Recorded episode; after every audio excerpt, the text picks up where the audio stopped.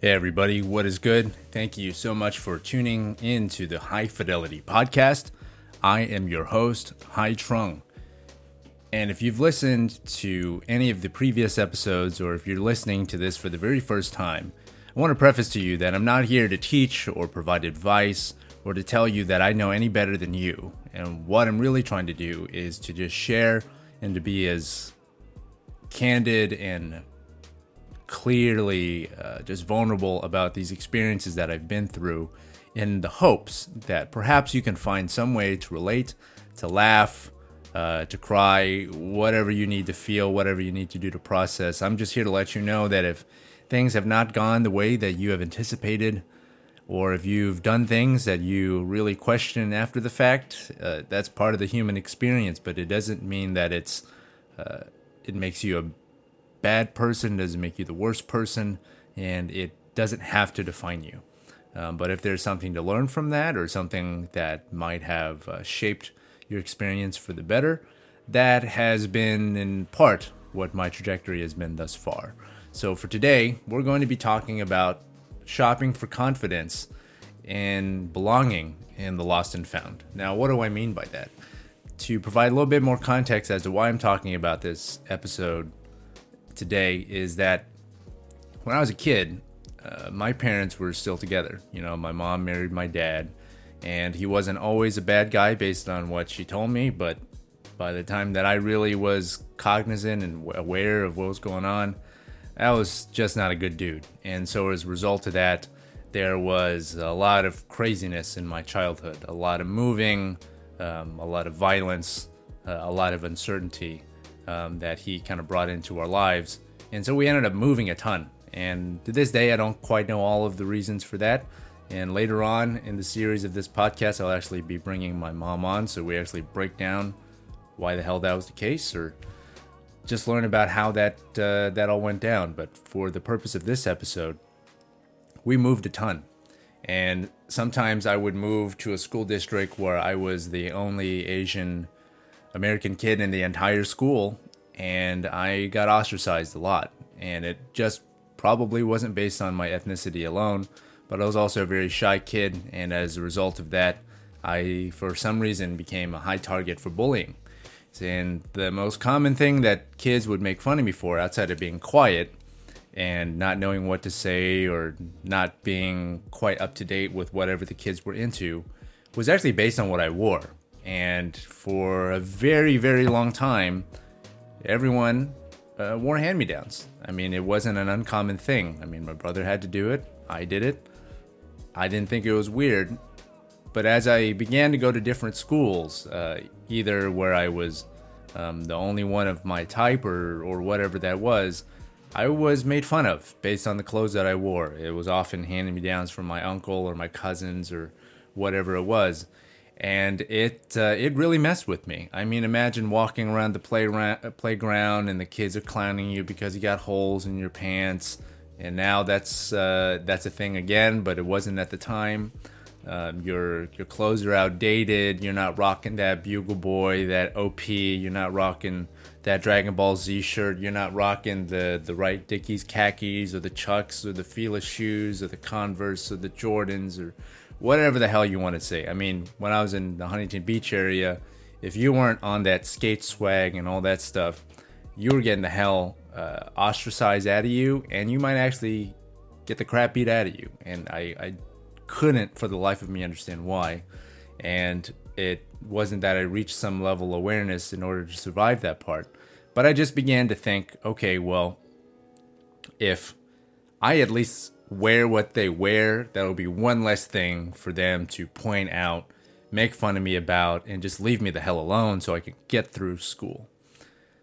And so what I noticed was there was a lot of clothes that never got picked up at the Lost and Found.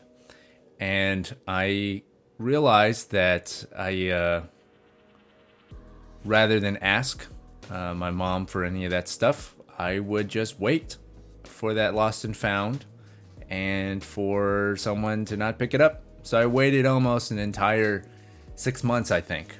And uh, it was just sitting there every day in that wooden box. It was a Fila windbreaker, It had red on the top, white in the middle, blue on the bottom, and big Fila uh, embroidered across the chest. It was like one of these zip up windbreaker things. And I thought it was super cool. We didn't have any name brand stuff. And uh, I never never wanted for any of that stuff. I, did, I never thought that I needed it, but it was a way for me to belong. And uh, so I I took that jacket out of the lost and found, and then I wore it to school the next day. And I don't know uh, why I thought that would not be pointed out re- right away that I was wearing that thing from the lost and found, and why hadn't I claimed it? And was that really mine? Uh, there's a really interesting episode of Atlanta that show on FX uh, by Donald Glover, also known as Childish Gambino, that talks about something similar about uh, wearing a supposed knockoff FUBU jersey and how ostracized that kid is treated. Uh, that's pretty similar to what it was like for me too, and I I realized that at a at a young age, I was in fifth grade at the time, that this was gonna be how I survived. This is how I'm gonna adapt and fit in at least in some way because I didn't know what to say and the kids that I did open up to and hang out with eventually uh, that didn't work out. Um, I ended up being kind of the confidence man for other things that they did. And to be quite clear and quite honest and full disclosure, because I was getting bullied a ton by both girls and boys, every ethnicity under the sun, I ended up acting out too. I would steal from other kids on the campus. Pokemon cards were really big at the time. If you had some uh, legendary Pokemon or whatever it was, and they weren't even playing the game. They were just trading the cards. It was like a big uh, flex thing. So, you know, they would ask their parents and go buy the big booster packs, and whoever had the shiny cards, you were kind of the king on the playground. And uh, when I was in fifth grade, I don't know why they did this, but uh, they made me a TA. And so that helped me stay off campus um, and off the playground while all the other kids played and they couldn't pick on me. And uh, I, while I was in the classroom, I ran around and I took the stuff from the kids that bullied me. And then on another recess where I wasn't inside grading papers for the teacher, I went out to the other side of the playground and I would sell those cards to those kids. Now, obviously, this caught up with me. I got caught. The kids were super mad, and rightfully so.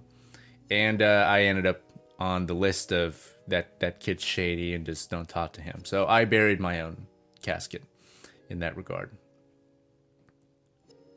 But the the truth is, no matter what school I went to throughout my childhood, I had these different versions of trying to find ways to fit in based on how I dressed so that I could just fit in a little bit more.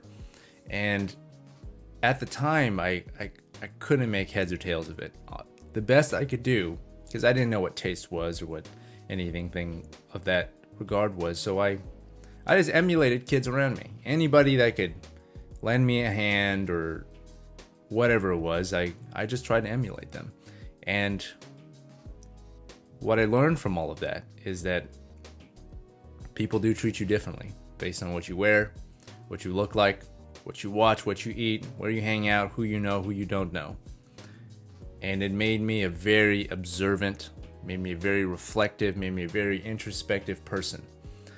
And in no way am I thanking the people that bullied me, but at the same time, I learned a lot from that experience. And it's the exercise of making the best of the situation that you've been handed that I want to impart. And once again, this isn't a lesson, I'm not preaching, but learning at an early age all of those things actually, when I got later in life and I did get that part time job flipping burgers and collecting trash and cleaning out the bathrooms at In N Out, for me to actually start really experimenting with what I wore and how I wanted to wear it, and that kind of becoming a part of who I am, my personality, my desire to both stand out and also belong and to have a unique perspective and a unique taste.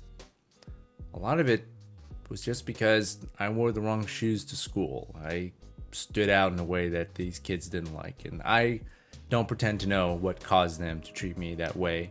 And even though these were very negative experiences from my childhood, I am taking the power away from those that tormented me by just being very honest and saying, You did not break me. And if you have had your own pain that caused you to do that to me, I'm sorry that you had to go through that. And so, what I want to leave you with in this episode is that confidence that I shopped for in that Lost and Found by getting that Fila windbreaker. I still remember it to this day. I obviously don't have that jacket anymore, but I took a chance and I wanted to fit in at first. And now, over 20 years later, I finally recognize that standing on my own two feet and being my own person and being willing and being confident and just being open that that that's what I like. This is what I don't like. This is why I like these things. This is who I am and this is what represents me. A lot of that stemmed from these very challenging and tumultuous times where I was really feeling very alone and very uh, unsure of whether or not I belonged or whether or not I would ever get through these very difficult times. So if you're not nine years old and you're closer to me and you're in your 30s, or if you're in your 20s, whether you're just entering college, graduating college, or going into your second, third, fourth, fifth career, um, I hope you know that if you ever feel this way, that you're you're trying to find that confidence by just looking for that thing. If you just do this one thing, everything will change. Sometimes it does, and then sometimes it doesn't. But the whole point is is that these things, that windbreaker did not define me. But for me, I chose to make that a totem for belonging, for community. And over the years, by getting more comfortable on my own skin and trying things out, believe me, there's plenty of photos of bad haircuts and uh, questionable trends that I tried to jump onto.